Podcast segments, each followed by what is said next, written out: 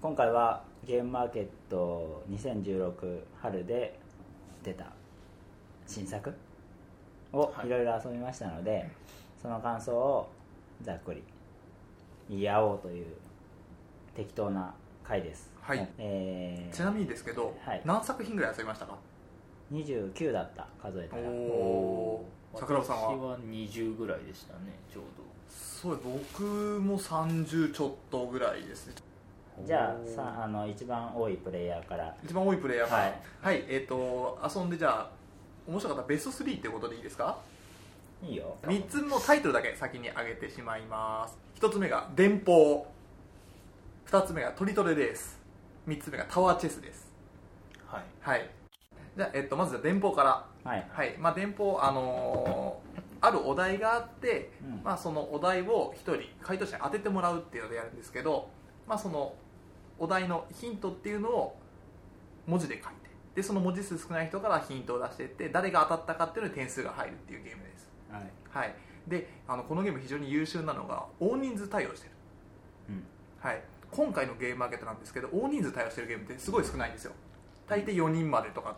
多くても5人まで非常にあのやることもそんなに難しくなくてはいでゲーマーがやっても面白くてあんまりやったことない人でも馴染みやすいっていうところですごい僕は面白くて今回一作品あげましたあのシステム面で言うと、うんうんあのさっきもちょっと言ったんですけどお題に対してヒントを出すでそれで少ない文字の人から先にヒントを出せるっていうのがあるんですけどこのゲームなんですけどあのヒントを出した人が初めに数字のチップ何番目に答えられますよって数字のチップを取るんですようんでそれで少ない人から言っていくんですけど自分のヒントが一番初めに言った方がいいヒントなのか後に回した方がいいヒントなのかっていうところで書くときにちょっと考える要素があるんですよそれで同じ文字数だった場合にその取った数字のチップの数字が小さい人からヒントを出すんですけどこのヒントで2番目で言えたら多分正解してもらえるっていうのがあってあえてその2番とか3番とか後の数字取るんですけど文字数的に先にヒント出さなきゃいけないっていう状態が出ていたりして、そこに、まあ、ちょっとした事故っていうのもあったりするんですけどそこでいろいろハプニングがあったりうまいことやれたっていうところですごい楽しさを生んでる例えばじゃあおお題はいはいお題がじゃあコップコップはいはい出題者だからコップっていうのはえっ、と一人以外が全員してる全員わ知っけでてますすよね回答者で一人知らない人が回答者になってコップっていうのを当てられたらいいわけですよねそうそうはいでみんながヒントを出していく当てとてでもらい当ててたいもらったらまあポイントが得られると勝利に近づくということですよねはいでじゃあコップに対して皆さんどういうヒントを考えます水とか水飲む飲むあいいじゃないですかグラスグラスグラスプラスそれはギリギリなるほどねな気もするそうなんだよねこれこれまあいいやこの話後 ではい、まあ今ちょうど水と飲むが2文字じゃないですかいいそうだねじゃないですかそうだねだからいいいいですよねだから水だけだと伝わりづらいじゃないですかで飲むだけでもまあギリギリじゃないですか飲むって言われて答えとしてはやっぱり出ないですよね逆に言うとまあねお酒とかねそうそうね飲み物とかねそうそう出るでしょうねうんうんなんなんでその時にあえて2文字の場合は遅い番号を取るってことですよねあのー回答をね書き終わった順に番号を取れるんですよねそうですだからまああえて早く取って6番目とかいうのを取っておいてかぶった時に遅く答えられるようにするということですなそうですだから水が出た上で飲むが出るとコップかなっていうのがまあそこで当てられるかどうかわかんないけど当てられやすくなるわけです,、そうですそうだですからあえてしゃがむというか後手番を取るみたいなで逆に早めにか取りたいみたいな回答もあるわけですよねありますねうん、っていうことですよねはいその自分の答えの難易度によってそこの選択がまたあると書いた後にもっていうのがいいよねそうです僕もそう思うはい大体僕が言 ったけど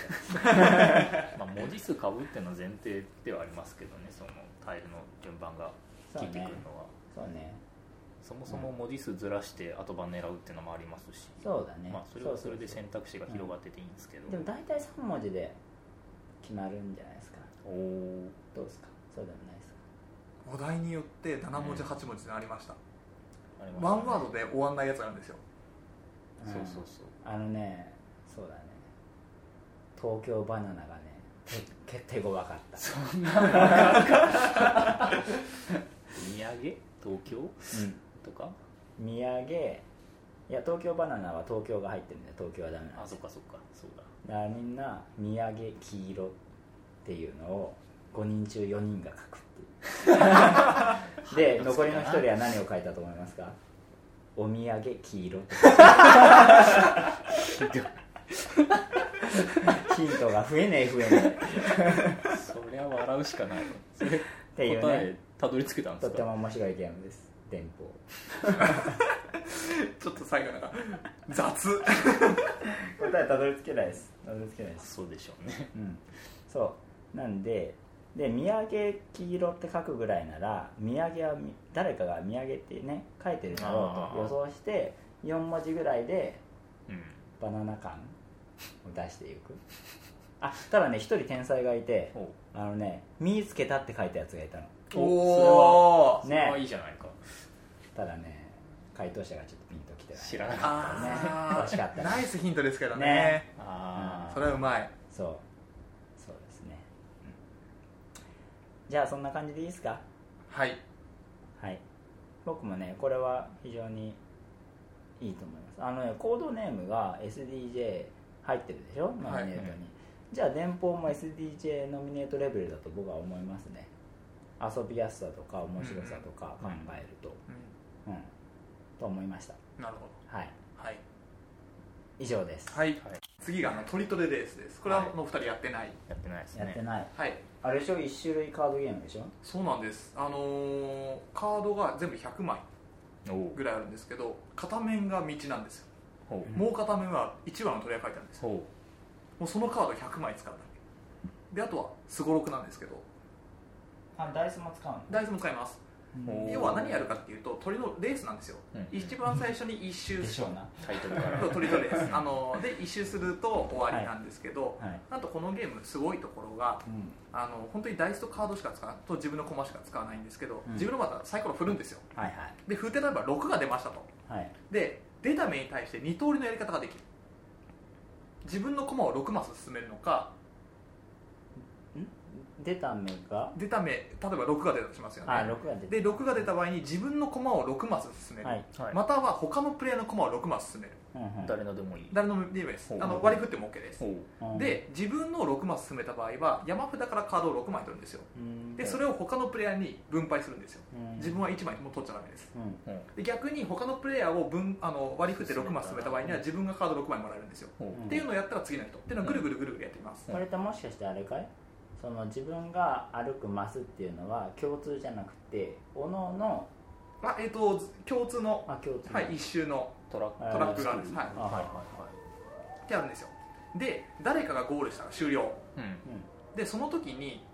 えっ、と上位2名しか残りません得点計算にはあとは足切りです、はいはいおーもう脱落はいはいで残った2人の中で鳥のカードが多い方のプレイヤーの勝ち、おうん手札が多い方が勝ちってことうんそうなんですそうなんですでおのおの何枚獲得したかっていうのは見せちゃいけない数えちゃいけないはいはいっていうのがあるんですねうんそうすると何が起こるかっていうと必然とマルチゲームなんですようんうんうんまあそうねはいであのーすごいよくできてるなって思ったのはジレンマがすごい分かりやすいんですよ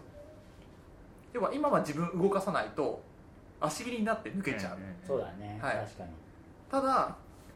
今進んでも鳥の数が足りないとかああっていうところがあって、うんうん本当に今これ進んでいいのかとか例えば自分がするにしたら誰かにカードを押さえていけないんですけど、うんはい誰に渡したらいいかっていうとかすごい悩むんですよ、いややりますな押田屋さんおしらやさんです、あの近海の人ではいしょそうです海海賊賊とと金金塊塊のやつあれも良かったもんはねであのーこれルール4の段階でもすごい面白そうだなと思ったんですけどちょっと一個懸念があったのが鳥の数がカードごとによって違うんじゃないかなって思ったんですよ、うん要は 1, 1番しか書かれてないカードもあれば2番書かれてるカードもあってあーそういうのにちょっと悩む要素があるのかなって思はいっはいはてい実際現物見た時に全部道のカードと1番の人しか書いてないうんちょっと違うかなっていうのがあったのではいはいスルーしちゃったんですよはいはいでも実際に遊んでみたらめちゃくちゃ面白くてうん逆にそれがシンプルで良かったんですようまあねなるほどな、はい、っていうのがあって500円500円ですね吉田屋さん基本そうだった気がしますね、うーんでもこれに関しては直接あのデザイナーさんに通販やってないかって確認しちゃったぐらいですおおやってやってないんですよ残念そこをなんとかそうそこをなんとかって言いたかったんですけ ど次がその名古屋のゲファミリーゲームフェスティバルではいあー出してその後がもいいうですねゲームマーケット秋おおああ在庫はたくさんあるんだ在庫はあるみたいですへっうーーんていうふうに言ってて今回買えなかったんですけど次回では一番欲しいゲームっていうおのおへー今のところでありますねそのトラックはさ、はいゴールトラックというか、そのは何マスなの20だか25ですねうーんおなーじるゃほどね結構あある場合によっちゃさっくりうんでも6が出たらあっという間な気もしますねまあ適度な感じがするね、すごいですうんなるほどはいっていうのが2作品目の「トリトレ」ですはいですうんなるほどねはいわかりましたはい、続いてはい、3つ目がタワーチェスですねはいはいはいまあ本当にルールは簡単でチェスですはいはいなんですけど普通のチェスと違うのがうん相手の駒のマスに入った時にうん相手の駒を取り除くとかじゃなくてその上に重なるうんはい、でそうすると上に乗ってる駒に関しては通常通り移動ができたりするんですけど、ん下のやつは盤面に残りながらも移動ができないうん動けない、まあ踏まれてる状態そうなんですそうなんでですでしかもどの駒の下に何何の駒があって確認しちゃいけないすね駒が木片の薄いディスクみたいなやつだから見えなくなるんですよねそうなんですよねであの本当にチェスなんであのすごい複雑な動きをするやつがいないあの将棋とかだとちょっと途中で駒が裏あの裏返ったりして動きが変わったりとかってあるんですけど、うんもうあれはチェスなんで、うん基本的には動きが変わらないそのなるルールみたいのがもうなくなってるんだよね,、はいあれはそうねですねあとナイトのナイトもないかないら、もう全部シンプルですよね他にも面倒くさいルールもいろいろないですよねそうキャスリングとかそういう飛車と角みたいなそれぐらいしかないもんね、でしたねであのこいつを動かすと取られるっていうところが覚えてれば分かるんですけど覚えてるの大変なんですよねうん、ううん意外とね、まあ、大体覚えてるけどねうんあのーチェスってどんどんどんどん駒がなくなっていくじゃないですか、なんであのー積みづらくなる印象が、まあ、僕はあってですねだから今回はここのタワーチェスは、まあ、ナイトがいない分、あのーマス目自体が少なくなっててちょっと狭くなってんだよねはいでかつ駒が死なないので、あのー積みやすいというか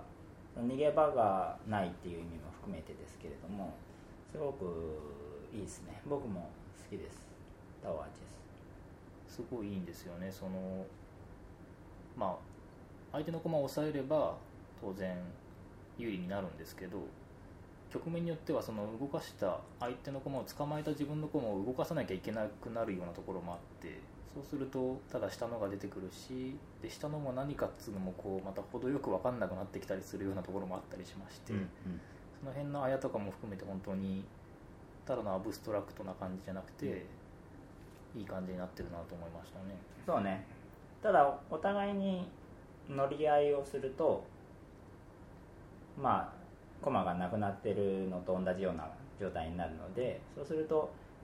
詰めづらくなっちゃうっていうのがたまに傷かなとは思いますけどね、まあでもそれ本来のシスとあんま変わんない感じそうそうそうそうになるんじゃないですかうんなりますでも盤面も狭いですしねそうはいまあいいっすよねいいですね倉子さんじゃあ一つ目が、はいえーカルータ、はいはいおおですかねはいこれも自分じゃ全く気づいてなくて遊ばせてもらって面白いと思ったやつなんですけど、まあ、簡単に言うとカルタなんですよね本当に取り札を並べて読まれたらそれを取るただその読まれるっていうのが j p o p とか普通の音楽をスピーカーで流して実際の曲を使ってやるカルタなんですよね、でこれが j p o p とかでよくかかる単語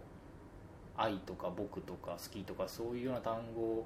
を、まあ、うまいこと抽出してきてるみたいでしてでその中でまあ、本当によく出る単語は得点が低かったりとかするんですけどまあそれもたくさん集めるとボーナスがついてたりとかそういうような感じでとにかくやってて盛り上がる感じのゲームですねでしかも聞いてるなと思ったのが一旦自分が取ったカードうんを、まあ、サビとかで出てくる単語だとうんまた2回3回と出てくるじゃないですか、うんうんうんでそれを2回目とかが流れる瞬間に一緒にハモりながら、えーカードをひっくり返すとそのカードの得点が倍になるっていううんうんルールがありまして、それさはいあの僕が他の人から聞いたのははいハモるっていうのはなかったよあ れマジですかここだかでらここであのルールミスがなんか いやそれはね多分ねマジであのルール読んだ人がアドリブで加えたんじゃないかな確かにその方が面白そうではあるんだけどえその単純に三田言えばさんの言ってたあ言えばね言えばいいまああー、まあ、口ずさみぐ口ずさみながらぐらいの感じだったかもしれないですけど、うんそうそうそうそう、うん、おおまあどっちでもね、まあね同じようなことやってることは一緒っちゃ一緒ですけどね、はいおーっていう盛り上がりどころが非常にたくさんあって、うん良いゲームでした、そうですね、はいいや僕あのこれ遊んでないんですけどあの何が面白かったってやっぱツイッター上に流れてるのを見て意外と西野カナがキスしないでしたっけはいそうそうそうそうだそうですよねあれが最高に面白かった やっぱり固定があっさりみたいなそうなんだいよ、なかなか合わねえから 会いたいって言ってるだけで合わねえからキスまでいけねえのあれが最高に面白いですそうあのねこれはあの非常にエポックメイキングというかまああるんですけどあのカルタって CD がついててさ、ああ、ねあの読んでくれるのありそうますねそう読み手が CD をやってくれるみたいなのは、うんまあ、もちろんあるんだけどこれはなんでしょうね枠がないというかねそのモンスターファームの楽しさというかねああはいはいなんかうん次はこの CD で遊んでみようみたいなその自分の生活とゲームが結びついていく感じっていうのがすごく無限の可能性があっていいなってね思いますねうんで実際出るかどうかも分かんないんだよねそのバフダがねバフダの歌詞がさで歌詞が出るかな出るかなと思ったら出ないみたいなのとかまあもしくはいきなり出るとかうん面白いですよねそうそこら辺のその正解を誰も知らない中でやるっていうなんかそれってコンピューターゲームの良さだと思うんですよルールがさ全部明らかになっててあの遊べるっていうのはボードゲームの宿命というか、まあ、パンデミック・レガシーとかタイムストーリーズが崩しているものであるんだけれども基本的には全部情報が公開されている中で、まあ、もちろん非公開情報っていうのはあるけどルールについては全部公開されてるじゃないですかそれがカルータにおいてはもう出るか出ないか分かんないよっていう部分コンピューターゲームの良さでなんかコンピューターゲームってさボスの弱点は何かなとかさいろいろなんか呪文を唱えてみたりとかしたりとかそうそこで正解を発見する楽しみみたいなのがあるじゃないそれってボードゲームにはなかったものなんだけどこのカルータはそれをまあ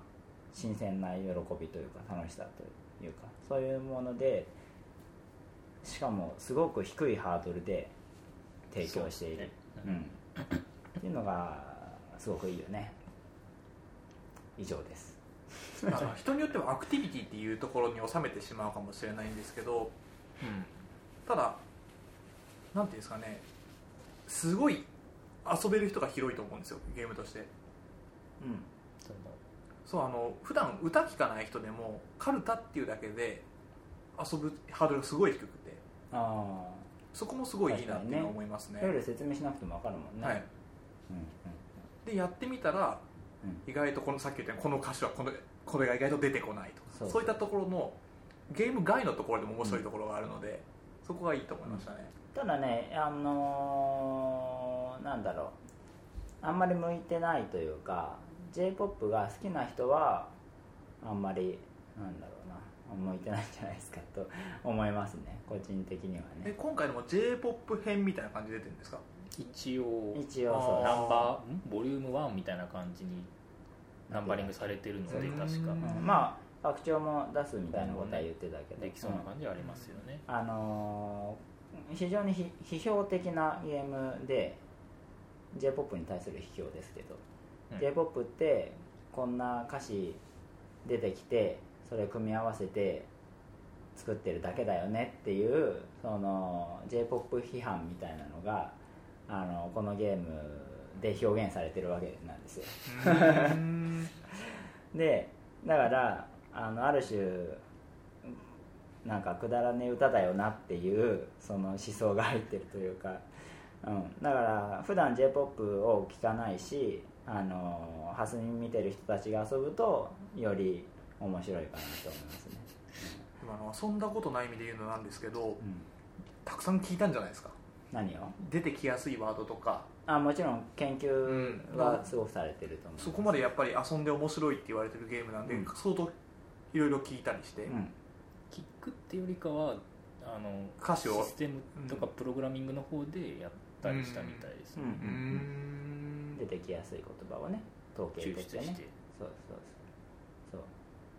そうであのーもう一つ j p o p 知ってる人だと知ってる曲でやるとですねこれただのカルタなんですようん反射神経だそうけなんですのようだからそれって別に全然このゲームの良さが引き出てないわけです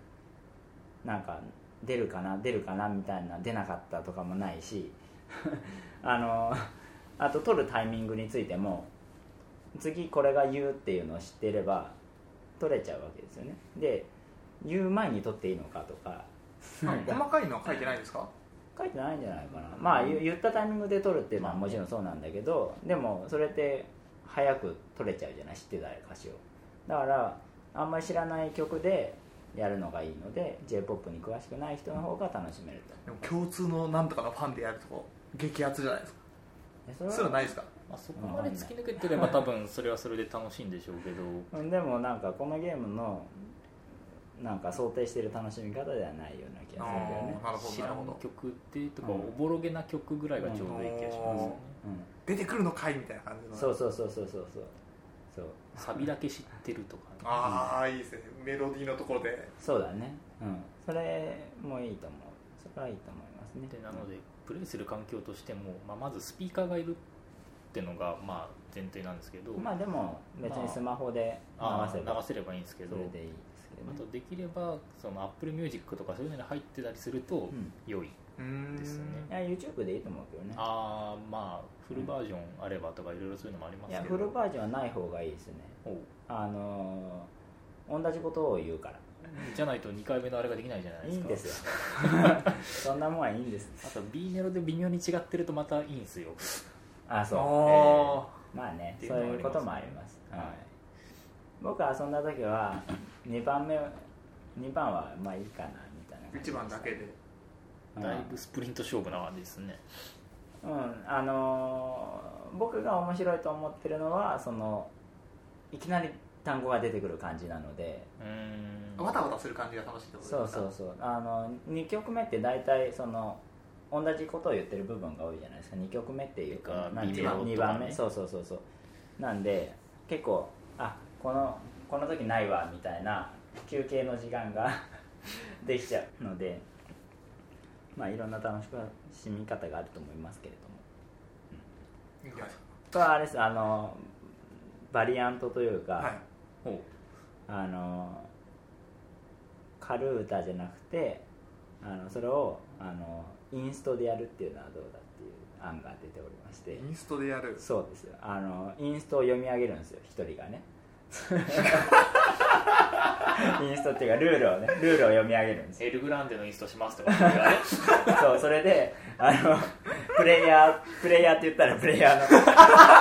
札を取るとか それはトークンとかいいね勝利 点ゲーム 終了そうそうそうなるほそどう決決算算ととかかねねそうそうそうだかいいねらねそれ、で面白そうだなってうん、確かそれはね無限のねあの可能性をにハマる ねダブロンとか欲しいねカルータファミリーを勝手に考えて遊ぶおっていーう、はい、というわけで、はいカルータでしたカルタでしたはい、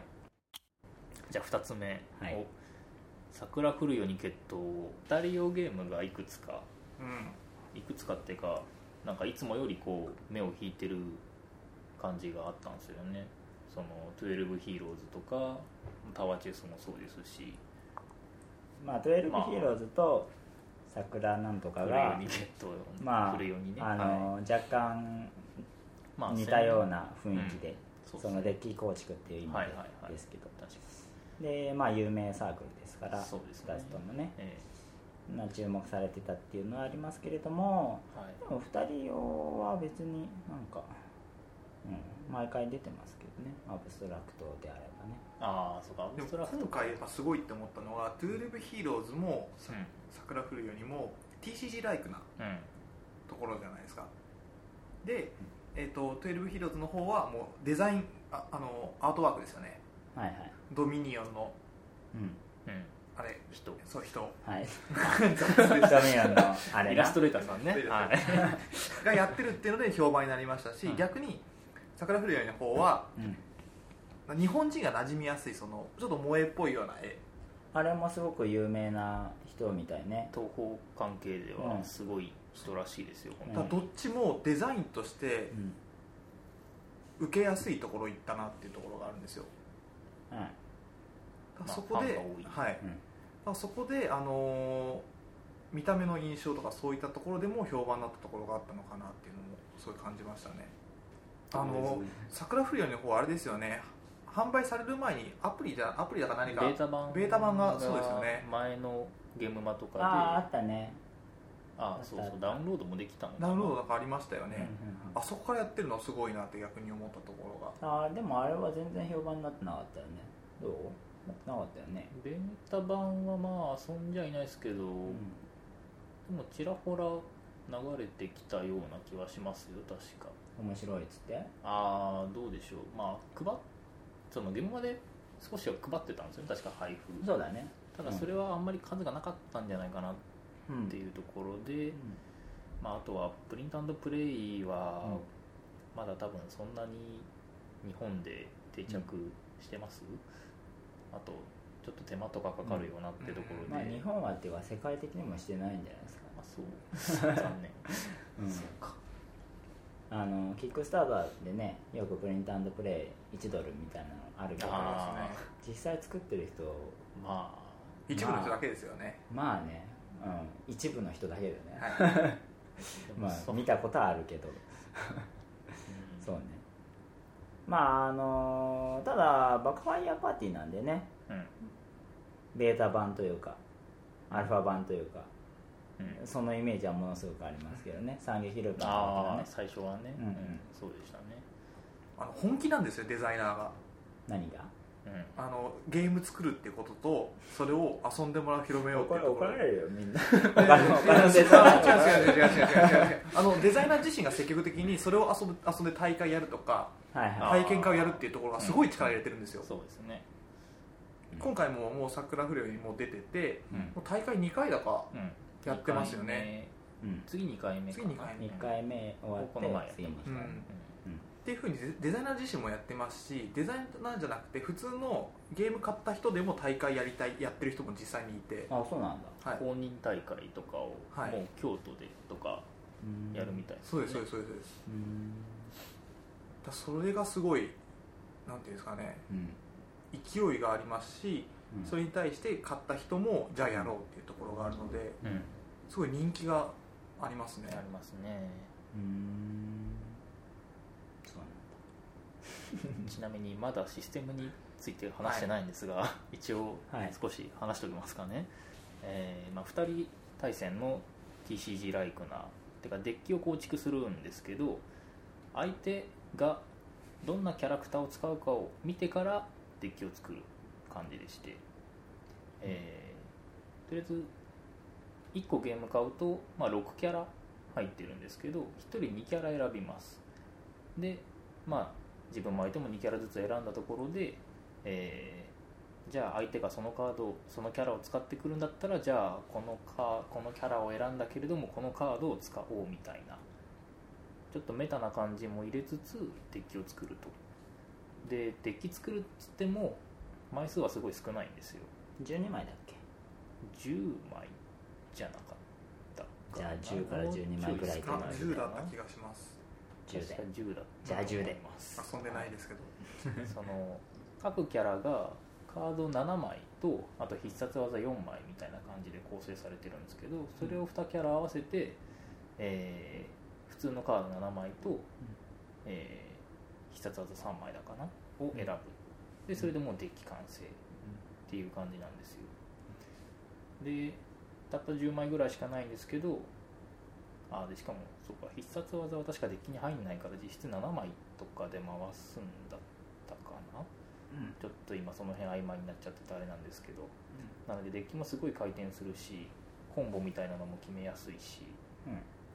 で本当にこう TCG やってる感というかあとは要素で間合いっていうのがありまして、うんうんはいまあ、決闘をやってるので一応うん相手との距離が大事なわけですよ、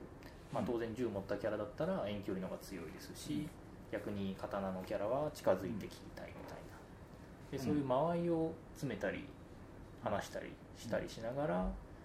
えー戦っていくんですけれども、んその間合いとかあと自分のライフも当然あったり、うあとシールドみたいなのもあるんですけど、うんそれらを全部一つの1種類のマーカーを使って表現してるうんっていうのもすごいなと思いましたその間合いとかにある駒を間合いを離すとその分シールドが増えてとか、そういう感じでマーカーを操作していってっていう、えー戦略的なところもあったりするんですよね、という感じといでう、感じはい、あのーアンギャロードですよねまあね間合いのある2人をずっとまあそれも確かに浮かびますねまあ桜降るように決闘はあのアンギャルドでいうところのその三三距離の時にさせるみたいなカードがうんあのいろんな種類があるんだよねそうですでね3から5距離でさせるけど弱いとかうん3距離ぴったりだと強いとかうんあと他にはあのもっとあの特定の間合いだとカードを引けますよとかあとはなんだろう力を貯めますよとかまあいろいろありますねそそうので間合いだけじゃなくて間合いかつその力も貯めてないといけなかったりとか、うんでその力を貯めるっていうのをあの遠ざかることで力を貯めたりとか逆に近づくことで力を貯めたりとかまあその間合いをう後ろ下がったり前行ったりとかしてるうちにあの力が溜まってで必殺技が打てるとかなんかその全部が関連しているというか。うんですうよんね、そうそうそれがまあ面白いですよねで相手のキャラっていうのもあのまああってでまあ超その遠距離が得意だとか近距離が得意だとかで思惑っていうのがまああるんですよねだから相手はあの力を貯めようとしてるからあの貯めてこういう技が来るだろうじゃあこの間合いは外しておかないといけないとかそういうのがやればやるほど分かってきて、あのーすごく面白いですよね。でその2キャラクター選んで10枚うん。作るんでそれは全部手札なんですか山札。山札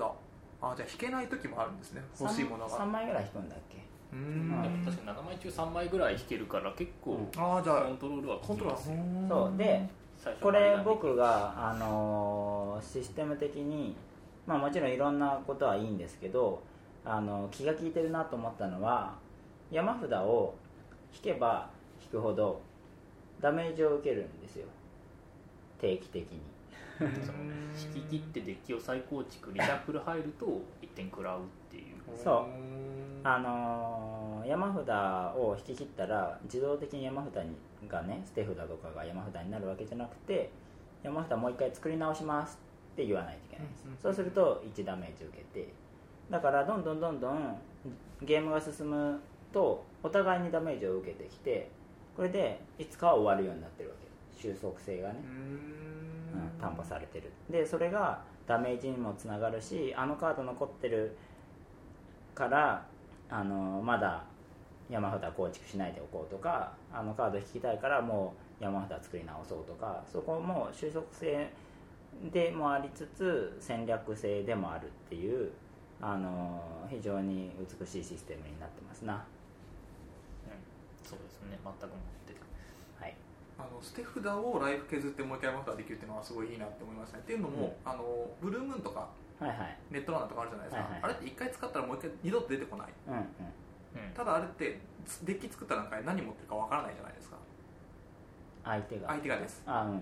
ただ今のその10枚で全部あの例えばす捨て札をもう一回山札にするってやると、うんどのカードが入ってるところが見えるので、うんうんじゃああの戦い方やめようとかああやって攻めようっていうところが見えてくるそうだねっていうところの繰り返し同じカードが出てくるっていうところで考えられるっていうのはすごいいいなって今思いましたいいねこと言ったねだからそれによってこのゲームは序盤中盤終盤っていうのはあるわけですよ序盤は相手のカードはあれかなあれかなっていうのを予想しながらやるで中盤は大体カードが分かってくるで終盤はどうやってとどめを刺すかそれからライフとの戦いであるよね、その山札を戻しすぎるともう死ぬっていう 死が近いから、うん、っていうその一つのゲームなんだけど戦い方がゲームが進むにつれて変化していくし変化させていかないといけないっていうのがやっぱその単調な繰り返しじゃなくしてるというかやっぱゲームの盛り上がりとかいうか起伏っていうのがあの意図的に作り出されるシステムになってるよねいいと思います、うん、よくあの TC とかにあるあのカードは強いだろうとか、うんうんあのカードはなんか微妙かなとかっていうそういうところがあったりするんですがどれもバランスよくありますあるんですねあの大会をやってでみんな使うキャラっていうのがいるんですよそれが一番スタンダードで使いやすいキャラなんだけど、それがまあ強いんじゃないかっていうふうに言われていてただですね第2回大会を行う前にもうあの修正をするとデザイナーが言っていへてーだからまあ、あのーいい環境にどんどんなっていくんじゃないですかうんでも一箱買うともう全部揃ってるんですかそうですね二箱買う必要はない2箱買えば、まあ、1人1箱持ち寄ればああなるほどまあ、同キャラ対戦もできるよって感じですでね、も別に1人が2つ買う必要はないです、うん同じカードを何枚入れたりとかそういうのはないのなで、いうでんすねうんいいですね拡張も出しやすそうですね拡張あもう予定されてるみたいです、うん他のキャラで、キううんャラが追加される、うんいいですねはいあとねスマホでうんルール動画動画じゃないなインストサイトみたいなのがあってキャラが掛け合いみたいな感じで進めていくんですけど、デザインも凝っててすげえ出来がいいほので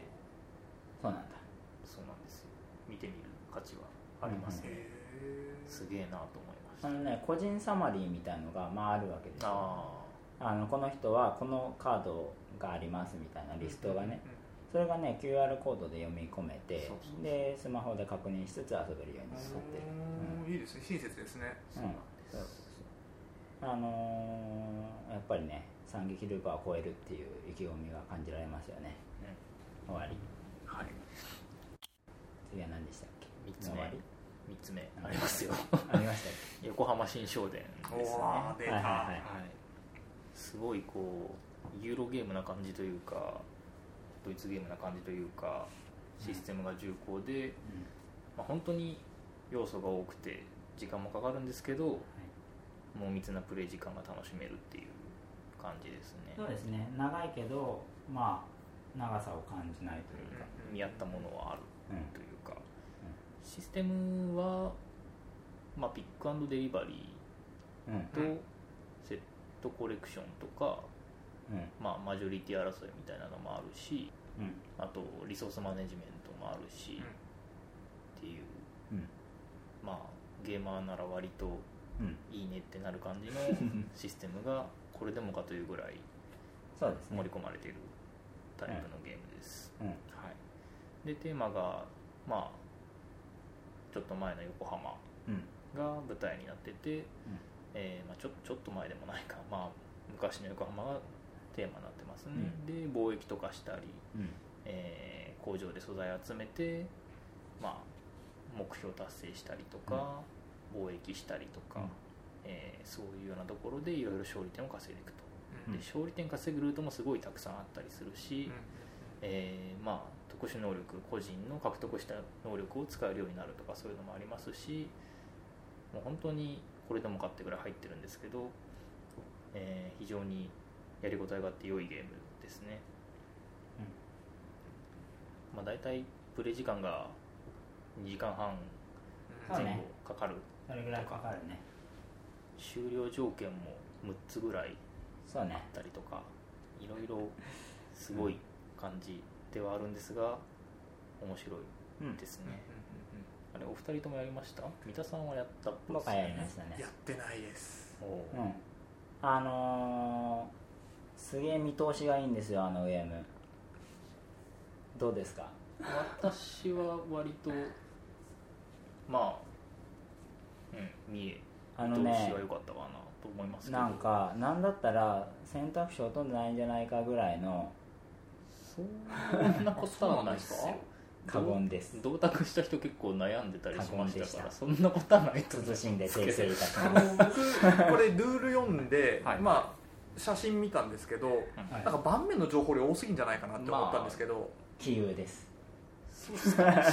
ちょっとそこはごちゃごちゃしてんなとは思いましたけどそうなんかあれ本当ですか何やったらいいか分かりづらいの全くシンプルかなっなゲームでていうのを印象を受けてまだ遊べてないのでそこはちょっと分かんないんですすけどご安心くださいうん、その点はシステムが解決しております大丈夫です、うーんはいはいあのですね手番では部下駒を3つ好きなところに置くんですうんとなんだマップの説明をしてねまあでもそれは多分大丈僕夫ですはピラミッド状えになあのイスタンブールをあそうはいわかりました想像してくピだラさミいッド状にした感じはい、はいそうですエリアがいっぱいあるそうですであの部下を置くんですけれどもあのー部下を置いてあるところで、えーアクションをするとお得というか部下が置いてあるところじゃないとアクションができないんですそもそも歩けないそうです、うんですしね、あのー社長し駒でしたっけそうそうそう社長長が駒を動かしてはまあそいつがワーカーですよねそいつでアクションをするわけですで、えー部下駒がいるところじゃないと移動ができなくてあの散歩までしか行けないんですけどで部下駒がいるところでアクションをする際に部下が多ければ多いほど強いアクションができるんですで強いアクションはすべきなんですだから1個だけ部下駒があるところでアクションとかしてるとまあ効率が悪くってよろしくないそうですねはいで毎回3個部下駒を置けるのでじゃあ3つ置くじゃないですかでじゃあ例えば隣にう動いてじゃあアクションをしますととりあえずアクションはした方がいいのでじゃあ部下1個いるところでアクションしますとこれがまあ社長駒も含めるんでレベル2のアクションになるんですけどでじゃあ手番終わりですでじゃあぐるっと回ってまた自分の番になるじゃないですかそしたら部下駒が2個置いてあるわけじゃあその2個のところにまず2個置きますよね部下駒をでもう1個は適当なところに置くわけであす一応、はい部下駒3つをうん3エリアにそれぞれ置くか、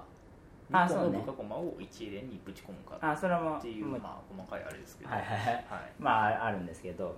でじゃあどうなるかっていうと今はその部下駒が置いてあるところに重ねて1個ずつ置いてでさらにもう1個違うところに置きました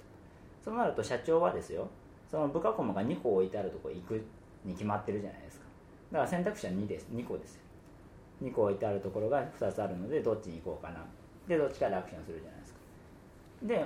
強いアクションですレベル3のアクションができたわけですで一周回るじゃないですかじゃあ次どうなるかっていうと部下駒が1個置いてあるところと2個置いてあるところがあるわけです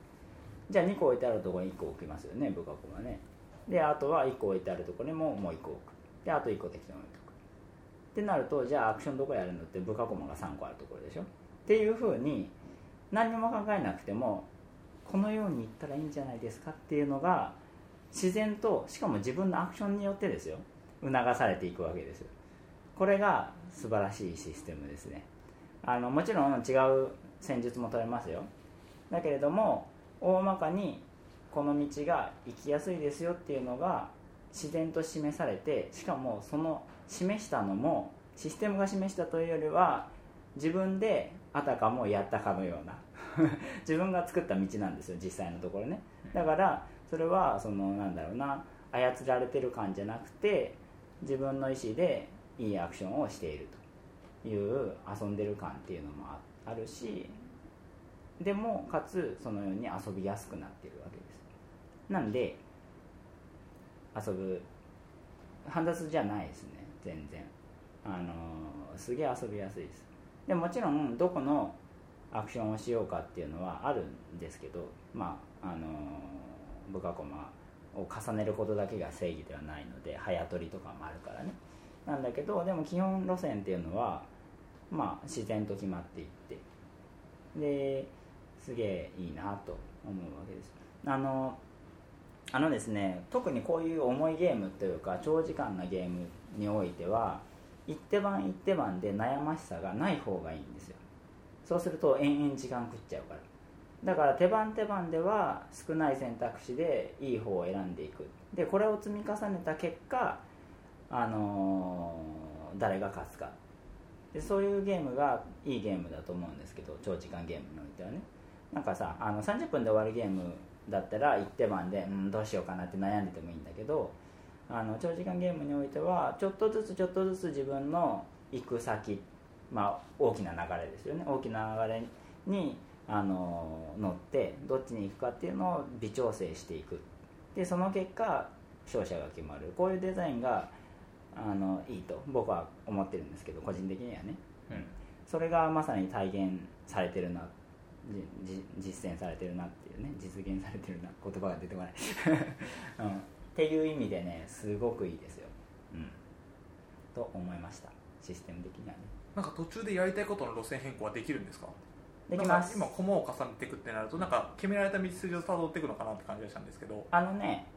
あのー長期プランってほとんどないんですよなんとか戦略みたいのはほとんどなくって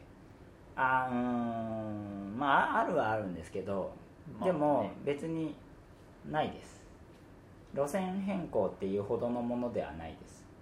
うまあ割とまんべんなく手つける感じそうだねもありますし、んなんか特化ではないんですね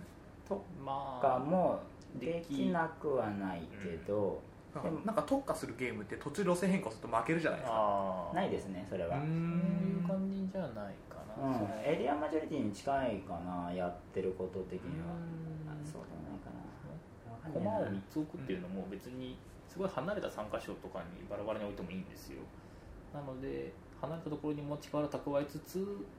今どれで近場でやってで一旦駒を社長駒回収して別のところからポンって出すみたいなアクションもできるんで、うん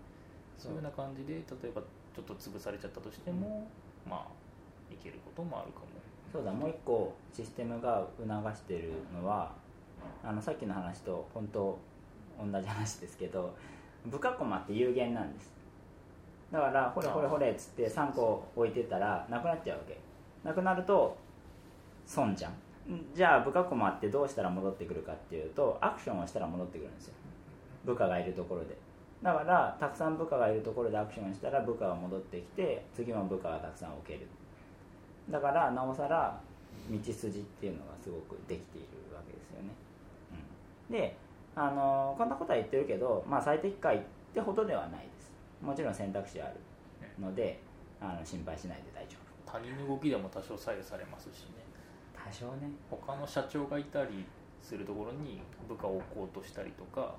するとお金を払う余計に払うとか、あとまあ社長はそもそも入れなかったですっけね人の社長がいるところには確かどうだったかな入れるようになるカードがあった気がするからあそうだそう入れだないんじゃないか入れない入れない入れないとか、